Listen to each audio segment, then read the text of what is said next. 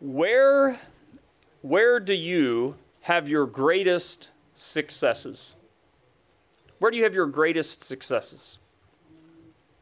See a few of you thinking about that question. Let me assure you the answer is easy it's your couch, it's your bed. These are the places you have your greatest successes. Because honestly, nobody fails at relaxing on the couch. Nobody fails when they're snuggled up in like a blanket and 800 thread count sheets. Now, I'd have confessed, I really don't know, like 800 thread count, is that enough? 400, 1200, I don't know. It's probably one of these things where they keep raising the number and you're sort of like, what's the point? But I'm told that the more thread count, the better. Nobody fails when we're like snuggled up on the couch. We don't make any mistakes, we don't fail, we succeed. That's why I say it's our greatest success. Now, the flip side is where do you encounter resistance? everywhere else, except the couch and the bed, right? Everywhere else we go is resistance. The road, other people, our job, our family. Some of you are thinking, I don't even get out of the bed and like down the hallway before resistance occurs, you know? Yeah, exactly. Yeah, that's a good point. Some of us, our bodies tell us like there's resistance when we go to move off. Yeah, absolutely. There's resistance all the time. This is true in sports, business, war, whatever it is resistance, resistance, resistance. There's several reasons for that, of course. I won't go into all of them this morning. I don't even know if I could name all of them. But I will say one of them this morning where resistance comes from, and that's a simple one enemies. We're going through Nehemiah. I encourage you to turn to chapter 4 with me. That's where we'll be this morning. I'm going to read verses 1 to 3 first share a little bit with you from God's Word, then we'll do four to six and so on through the rest of the passage. So, verse 1 of chapter 4 in Nehemiah. Now it came about that when Sanballat heard that we were rebuilding the wall, he became furious and very angry and mocked the Jews. He spoke in the presence of his brothers and the wealthy men of Samaria and said, What are these feeble Jews doing? Are they going to restore it for themselves? Can they offer sacrifices? Can they finish in a day? Can they revive the stones from the dusty rubble, even the burned ones? Let's pause a moment in prayer. Father, we've heard what an enemy said a long, long time ago, and what a group of people probably laughed about, probably mocked and sneered and thought, we're so powerful. We've heard from them, but we pray to you that you would deliver us from the evil one. He doesn't want your word preached. He doesn't want your son praised. He doesn't want your people transformed. But we do, and we know you do. In Jesus' name, amen. God's people have enemies. You do, I do. God's people have enemies. And these enemies talk and they scheme and they oppose. They criticize and they ridicule and they mock and they scorn. It's all just talk, but it's a lot of negative, nasty language coming out. Sanballat and Tobiah say, Can they rebuild the wall? Can they offer sacrifices like Russ was talking about? The, the center of their faith, faith was this idea of offering sacrifices. Can they do that? It's this mocking because doubt is the number one tool of Satan. He can get people to start believing, I don't know if I can trust God. I don't know if I really ought to do that. I don't know if anything I do really matters. He starts to create doubt and doubt themselves, doubt God. He loves doubt. Satan said to Adam and Eve at one point, Did God really say? And on and on he goes. It's doubt. A question invites doubt. All of this that we're hearing from Sanballat and Tobiah is questions to make doubt, which is ultimately from the evil one. So Sanballat and Tobias mock can they revive stones they brought out of the rubble, even the burned ones? Because they're walking by sight, not by faith. So they're saying, look how bad this situation is. The answer is the Jews absolutely can. Because what Tobiah and Sanballat are forgetting is that these Jews come from a long line of people who were building bricks without straw. See, they don't know their history. Sanballat and Tobias are like, we can mock these people because we're rich and we know things and we've been here a long time and we've seen how bad the city is. Can they do anything? But what they don't know is God's people were making bricks in Egypt centuries before. And these people getting mocked are like, hey, we know who we come from. They might have forgotten it, but they were making bricks without straw. They were slaves. And before they were making bricks without straw, they were making bricks with straw. So they know a thing or two about building. They know a thing or two about building materials. Satan doesn't know who he's up against because God was figuring this problem out centuries before, saying, I'm going to give my people a legacy of being builders. I'm going to give my people a legacy of being makers. They know who they are. So, yeah, they can revive the stones. Yeah, they can build a wall. The Jews absolutely have what it takes, and their enemies are real, even if they have what it takes. For you and for me, obedience may anger our enemies. So, on some level, expect an angry response, expect frustration. See, the building of the wall for the Jews and for Nehemiah is disrupting the landscape, literally, but also spiritually and metaphorically. Like, for them to get stronger, for things to get better, for them is to get worse for their enemies and the people around them. So there's going to be resentment and bitterness and mocking. It happened to Jesus, by the way, in Mark 15, if you want to read there. He got mocked, he got scorned. It's near the end of his ministry. He's on the cross, he's being mourned, he's being mocked. I'm sorry, he's being, well, he is being mourned, but he's being scorned and mocked and mistreated at that time. But still, I encourage you this morning, if this feels terrifying to you or stressful. This opposition can, of course, be difficult. I just want to encourage you this morning the Holy Spirit in believers is a spirit of power and a spirit of love and a spirit of discipline. It's a spirit that's up to the task because it's ultimately God inside of you. When you have an enemy, on a spiritual level, bring the Word of God with you. We'll talk more about that in a little bit. But bring that Word of God. But also, when you have an enemy, Jesus said to be as shrewd as serpents and as innocent as doves. So there's a real tension there, but Jesus gets it. Now look at verses 4 to 6. This, this begins with a prayer. Nehemiah cries out, Hear, O our God, how we are despised. Return their reproach on their own heads and give them up for plunder in a land of captivity. Do not forgive their iniquity and let not their sin be blotted out before you, for they have demoralized the builders. So we built the wall. And the whole wall was joined together to half its height, for the people had a mind to work. Turn them into plunder, Ret- return their taunting on their own heads. Should God's people be so unforgiving? That was one of my first thoughts with this was just like, whoa, I don't I don't really pray like that. I don't know if you pray like that. It's okay if you do. It's right here on the pages of scripture. Who am I to argue? I'm just saying I don't often like talk to God like that. I don't often think about these human beings around me, not you, just others, you know, around me Monday through Saturday. Those people, like I don't think about them. They return. Oh, that's pretty should God's people be so unforgiving? Well, I would say this God's people can stand against injustice with their prayers. I think there's a freedom. I think God's people can safely pray like this, safely in the sense of honoring God with their prayers, because God's character is good and wise. It's not God's people saying, God, do some bad stuff so we get a great life. Hurt those people, ruin those people, wreck their lives so that I can get good. That's the spirit of Sanballat and Tobias, basically. God's people are saying, No, God, we want you to stand up for your own glory. No, God, we want you to stand up and fight for those who build for you. That's what they're asking for. God, fight for those who build for you. Fight against the plans of the enemies of us, your builders. So God's people prayed. They placed the matter in his hands. Should you decide to go another route, I thought I ought to let you know. Do you know what happens to people who wrestle pigs? Any pig wrestlers in the room? Anybody watched YouTube videos on pig wrestling? As a side, that's what we do these days, right? If we don't do something, we just watch a YouTube video because somebody probably has done that. I have not wrestled pigs and I've not watched the YouTube video, but I'm pretty sure that if you wrestle a pig, you go down into the mud and the slop with the pig. And I'm pretty sure, I don't know all of you that well, but I'm pretty sure that you realize that Pigs don't mind the mud and the slop. They tend to live in it. They tend to eat it. They tend to just kind of, it's their spot, you know, but I don't think it's your spot, really.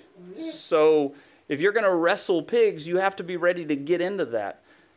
Nehemiah and the Jews don't wrestle these pigs. They're just like, forget it. We're going to turn it over to God. And then what happens? They get back to work. They had a mind to work. On what do we set our minds? Isaiah 26, 3 says, You will keep in perfect peace those whose minds are steadfast because they trust in you. That's where peace comes from a steadfast mind focused on the Lord. Colossians 3 1 and 2 says, Therefore, if you have been raised with Christ, in other words, if you are no longer living for another kingdom, but you've let Christ take control of your life. If you've been raised with Christ out of the death, out of the unbelief, keep seeking the things that are above, where Christ is, seated at the right hand of God. Set your mind on things above, not on the things that are on the earth. How do kingdom traitors face their enemies? They set their minds. Stay active in God's work. You'll notice the enemies do a lot of talking a lot of mocking. God's people say, We're going to set our minds, we're going to keep working. Kingdom traders, wall builders, they set their minds, they stay active. If you don't believe the enemies get frustrated, let's read verses 7 through 11. Now, when Sanballat, Tobiah, the Arabs, the Ammonites, and the Ashdodites heard that the repair of the walls of Jerusalem went on, and that the breaches began to be closed, they were very angry. Verse 1 says they were very angry. Verse 7 says they were very angry, but I wonder if it's not like very, very angry. But I don't know what the Hebrew says. They were getting angry. All of them conspired together to come and fight against Jerusalem and to cause a disturbance in it. See, that's different. Verse 1, they were just talking and mocking and making jokes.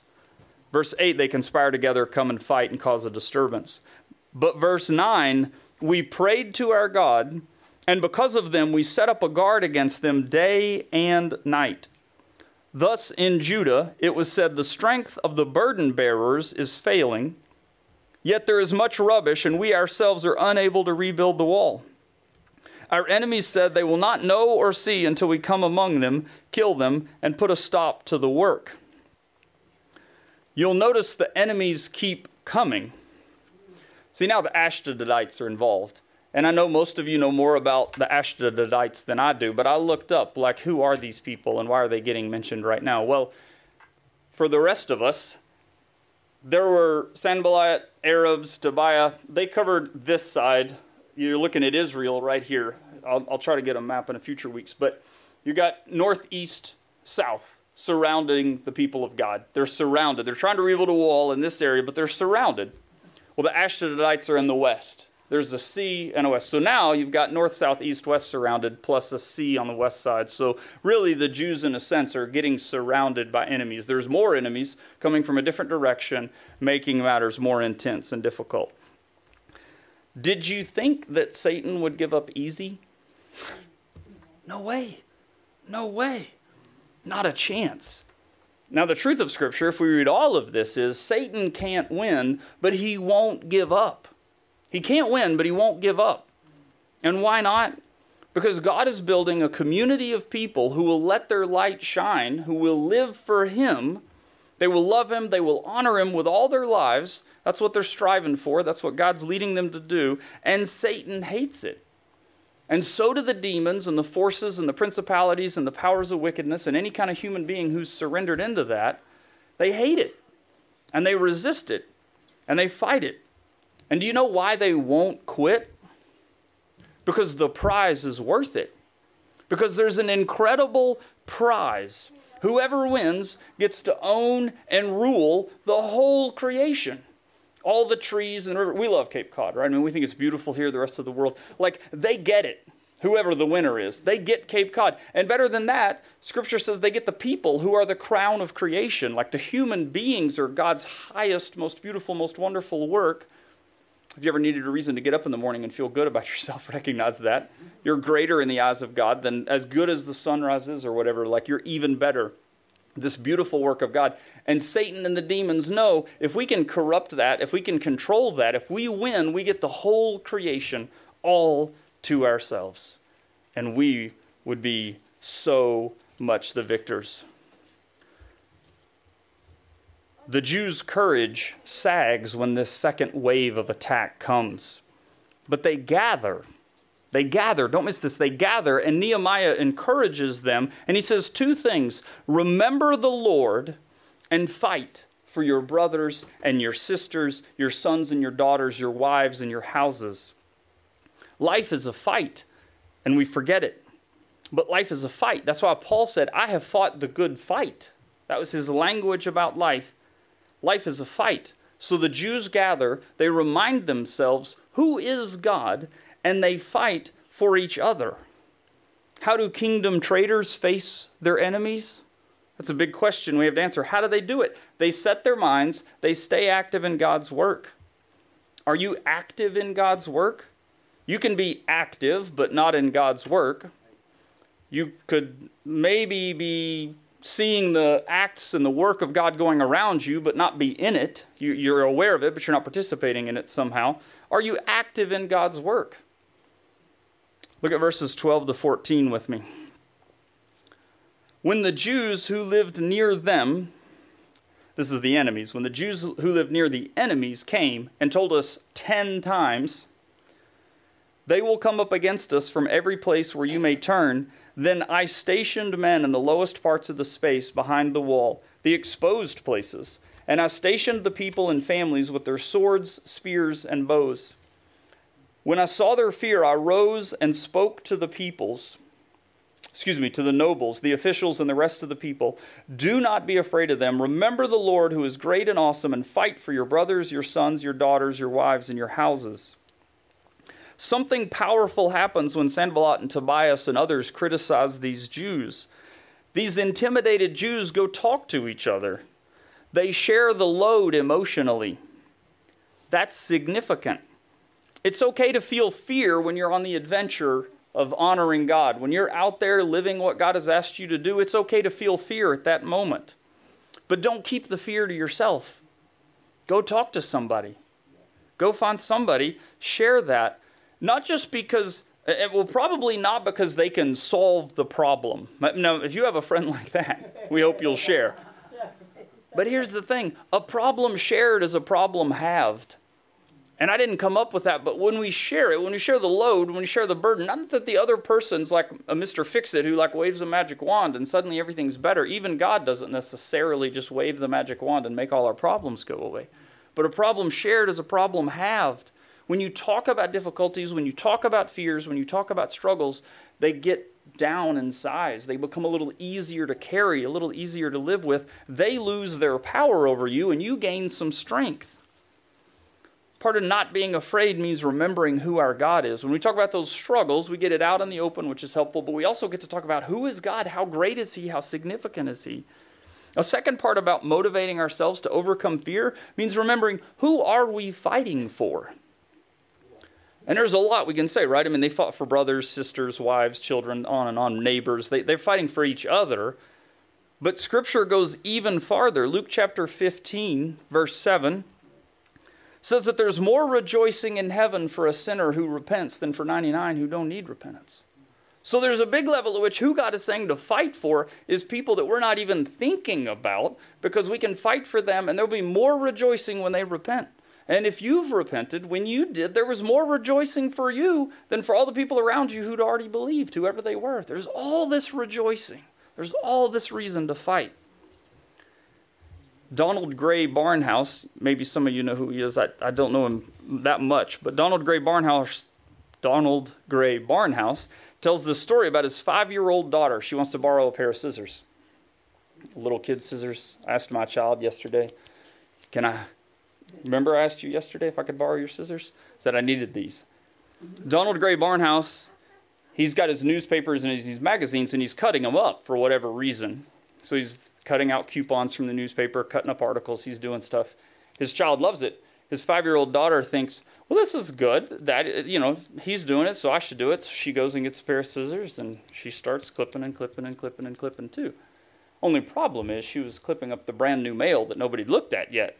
Nobody'd read yet. Everybody's like, Donald Grey Barnhouse realizes it. Says, Whoa, time out. Give daddy this stuff. Let me cut that up. Let me work with that. Don't cut up my National Geographic, which is, you know, pretty nice photographs. He's feeling it. But he's like, don't, don't cut that up. Let me have the scissors. We'll get you some. He redirects the child. She thought she was doing such a good job, though. Cut, cut, cut, cut, cut, cut, cut, cut. She was so proud of herself. She didn't know she was cutting up stuff that was worth keeping, but she's just like, look how good I'm doing. Doing just like, just so good. And as I heard that story, I realized, oh, this is all of us. We're doing things imperfect, but it's okay. It's okay to be doing them imperfectly. In Nehemiah's language, it wouldn't be okay to just like go tear the wall down, right? But it's okay to do it imperfectly. It's okay to be an imperfect builder. Any child of God can Im- accomplish great things for Him. It's imperfect, but He accepts it, He works, He helps us, He uses us. A few more things out of this passage before we read on. I have to mention, as I prayed and prepared and was thinking, I, I have to mention verse 13. Nehemiah says, Then I stationed men in the lowest parts of the space behind the wall, the exposed places. I have to pause here and just say, to me and to the men of the room, you go in the exposed places. You go in the low parts of the wall. It's not fun, it's not in, but it's in the Word of God. Probably not what you wanted to wake up this morning and hear, but we get the low places. We get some exposed walls. So we need to be mindful of that. I don't know your lives, I don't know your stories, but guys, we go in the low places in the wall, the more exposed places. That being said, look at verse 13. Nehemiah stationed the people in families with their swords, their spears, and their bows. Not their movie theaters and their Netflix. Not their beds or their couches. Everybody's involved in this. This was all hands on deck. Anybody who can hold a sword, anybody who can hold a spear, anybody who can shoot a bow and arrow, they're in this thing. It's a serious moment in the battle. I love their pragmatic passion. We're building a wall and we're fighting our enemies. And upstairs right now, we have people volunteering with the children. But one of the things that's really fascinating is we have a 13 year old girl up there who's got an adult teaching the Sunday school class, and the 13 year old, somehow, I, I, didn't hear those three. you know, wants to serve, wants to be motivated. She wants to be part of that. So she's being part of that. Anybody who can do something can do something. A few weeks ago, Stephanie mentioned we needed help in the nursery. I talked to somebody. They said, Yeah, I can do that for a few months. I can help out till the, yeah, I guess like Thanksgiving time frame. People can step up. People can do anything.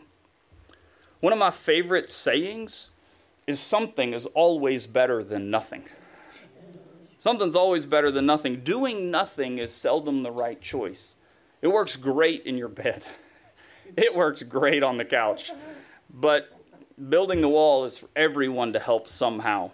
Some people hold swords, others have got a bow and arrow. Nehemiah leaves it up to families to figure it out.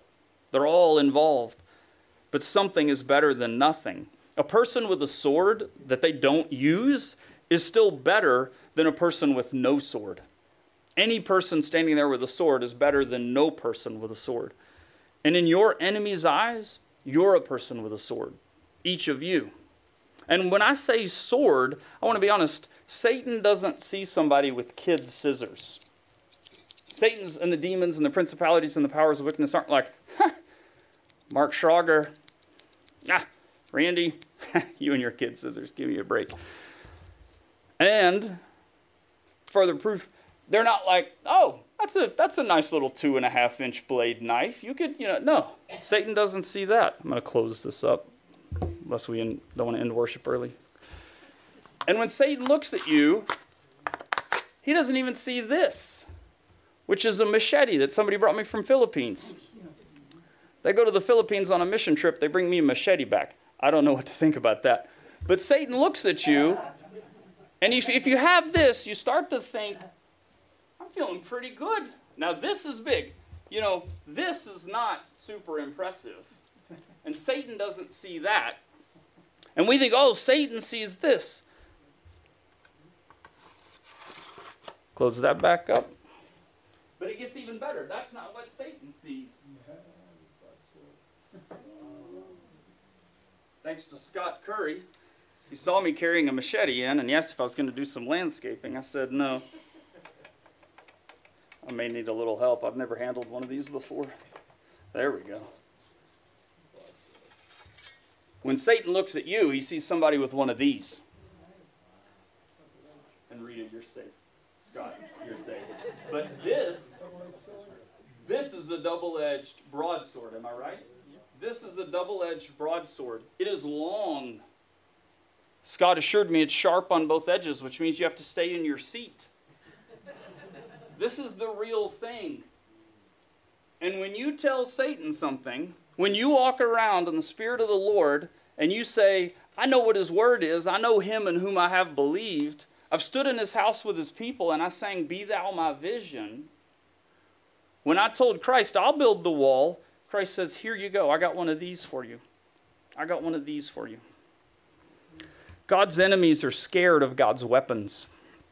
Ephesians 6 lists five pieces of armor and one weapon a helmet of salvation, a breastplate of righteousness, a belt of truth with which we can gird up the loins of our mind, our feet shod with the preparation of the gospel of peace, a shield of faith in one hand, and a gigantic sword of the Spirit in the other. Satan and his people and his forces and his principalities and his powers of wickedness are scared of God's weapons. Stand strong in the Lord. I'm a recovering perfectionist. I suspect I'm not alone. I get fired up when I think about what God can do, but I run into my own identity a little bit here. But I have to say, our ministries as a church are the mobilization of grace to other people. In our life as a church together, recovering perfectionist, in our life as a church together, let's build the wall to half its height. Everything in me wants to say, it's, it's got to be this, it's got, you know, and, and I go there emotionally and mentally like that's my wiring. But Nehemiah says, let's build a wall everywhere, all the way around, even to half its height. Even to half its height, let's build it there. Because half of a wall around the entire city is better than a wall that's 12 feet tall with concertina wire over here and no wall over here we can all see the obvious problem, right? we'll just run around the wall, the enemies think. Nehemiah says half of a wall, and the people get it. And of course, at some point, they want to build out the wall. And of course, at some point, we'd want each ministry to reach its full potential. But half of a wall is better than nothing. If you see a completely torn down wall, get together with a few people, say, How can we raise this thing to half its height? If you got a quarter height wall, Think about what can we do to get it up to the half height marker. You know, build on what's there. Let's be a functional family. Let people share their feelings with no judgment. Talk about the truth. Build the wall. Keep your sword. How do kingdom traders face their enemies? They set their minds. They stay active at God's work. They share their fears. In our last section, verse 15 through 23. When our enemies heard that it was known to us and that God had frustrated their plan, which means he answered their prayer, then all of us returned to the wall, each one to his work. From that day on, half my servants, excuse me, half my servants carried on the work, while half of them held the spears, the shields, the bows, and the breastplates, and the captains were behind the whole house of Judah. Those who were rebuilding the wall and those who carried burdens took their load with one hand doing the work and the other holding a weapon. As for the builders, each wore his sword girded, as his, girded at his side as he built, while the trumpeter stood near me. I said to the nobles, the officials, and the rest of the people, The work is great and extensive, and we are separated on the wall far from one another. At whatever place you hear the sound of the trumpet, rally to us there. Our God will fight for us. So we carried on the work with half of them holding spears from dawn until the stars appeared. At that time, I also said to the people, Let each man with his servant spend the night within Jerusalem, so that they may be a guard for us by night and a laborer by day. So neither I, my brothers, my servants, nor the men of the guard who followed me, none of us removed our clothes. Each took his weapon, even to the water. The Jews had a flexible strategy, they had an adaptive approach to reality. When they got a more accurate picture of their enemies, they didn't stop building the wall. They kept building the wall, and they started building the wall differently. They redirected people, they redefined what people did. They put people in new places, they put the same people in the same places with something different a sword or a different kind of tool, or people behind them who had a bow and arrow. They changed how they did it. They had a sword now. They stayed in the city all night. They wouldn't even go get water without taking the sword with them. They thought through it differently. How do kingdom traders face their enemies? They set their minds, they stay active, they share their fears, and lastly, they flex their approach. Some of you grew up in churches like me. I've been forgetting to click the slides for those of you who like to take lots of notes. Let's see here. There we go. Some of you probably grew up in churches like me, and you were hoping that I would say they set their mind, they stayed active, they shared their fears, and they shifted their approach because you really wanted four S words Sorry. The Jews flexed their approach. I grew up in a church that really liked like S, S, S, S, or one, two, three, you know. So this time I was like, I'm going to, you know, the Jews flexed their approach. They didn't shift their approach, they flexed it. Sorry for those of you who wanted an S. I want to be honest with you. I'm so incredibly eager to have the Lord say, This is the wall. This is the burning bush. This is the thing. Do this. I want him to say, This is the wall for living hope. This is the mission. I know you had this long chapter of faithfulness. I know you're doing some things right now, but here's this. I, I love that. You know, that's, that's me. Like, do this, say this. I hope you'll think about it. I hope you'll pray for it. I hope you're asking God for it because I think it's there. He's got a will, He's got a plan for our next season as a church. And we're the same believers in the same place. Just like the Jews in Nehemiah's time are God's people returning to God's city to do God's work on earth. New way, new approach. Things have changed. Not everything's the same, but they're back there. And yet they're not having exactly the same experiences, but they're still the same people. They're meant to worship. They're meant to be faithful. They're meant to be a light to the nations around them. They're the city where Christ is someday going to come to that city, this place Christ would come to, talk with priests, worship in the temple, offer animal sacrifices. It's a new group of people doing a new thing for an ancient goal. God's will has an earthly element.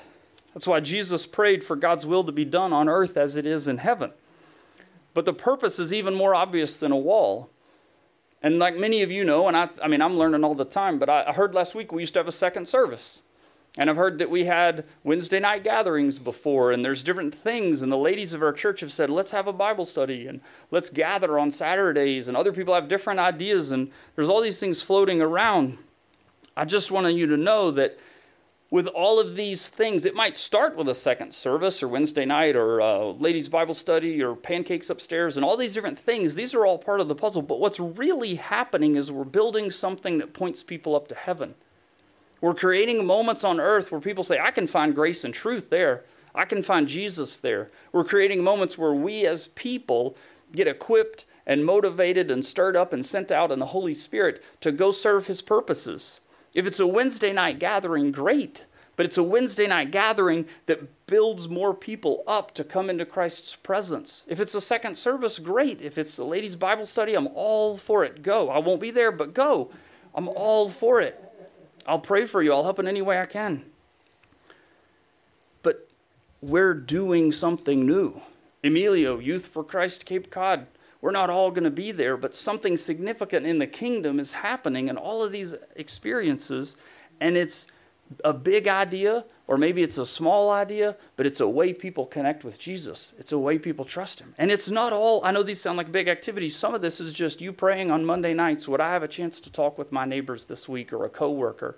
Some of it's just maybe when I go to that grocery store or that my favorite pizza restaurant around or whatever favorite restaurant you go into or place you'll go, maybe this week I'd have a conversation with somebody and we'd get to start to talk on a heart level a little bit.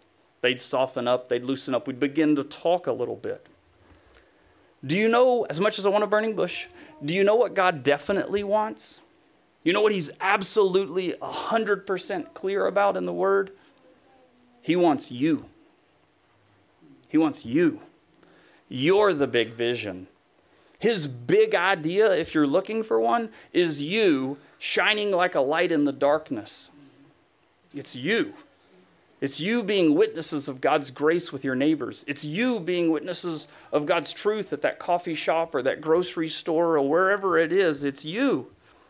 There's always concrete earthly activities and endeavors, and I know God will show us those in time, and we'll, you know, start new things and do other things we're already doing in different ways. All that stuff shakes out too. That's part of it. But don't idolize a program and miss God's priority.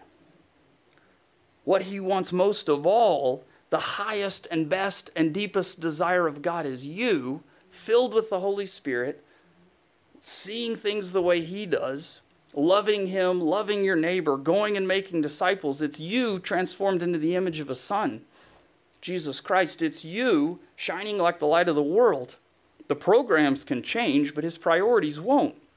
You communicate that God is real. You communicate there is hope, there is joy, there is peace, there is life, there is redemption. You show people Jesus Christ can change everything. Jesus Christ can resurrect things. That's why Colossians talked about being raised with Christ, because Jesus lifts things up by the power of the Holy Spirit. And that is, I'm absolutely sure, what he wants. Let's pray.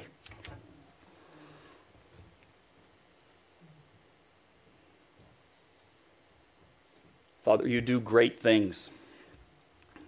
And Jesus, you have the name that is above every name that at the name of Jesus, every tongue would confess and every knee would bow that Jesus is Lord. I pray that that happened this week. We may do grand things this week, we don't know. But we'll do a lot of ordinary things that you can turn into surprising moments at the restaurants and the grocery stores and seeing our neighbor walking the dog and all the rest of those moments. Those are the moments when we're asking you to begin to do something extraordinary. The light doesn't come from us, the light comes from you. And the same with the hope and the joy and the peace and the righteousness. Help us this week to set our minds and to stay active. Help us to shift our approach when necessary. That's not always easy to do. I'm sure people weren't thrilled to take up swords and bows and arrows and stand in the low places in the wall. Help us do it anyway because we remember who we're fighting for. We remember that there's more rejoicing in heaven over one sinner who repents, and maybe this week there'd be several who do. Maybe this week there'd be more than all we could, immeasurably more than all that we could ask or imagine. We pray these things in Christ's name. Amen.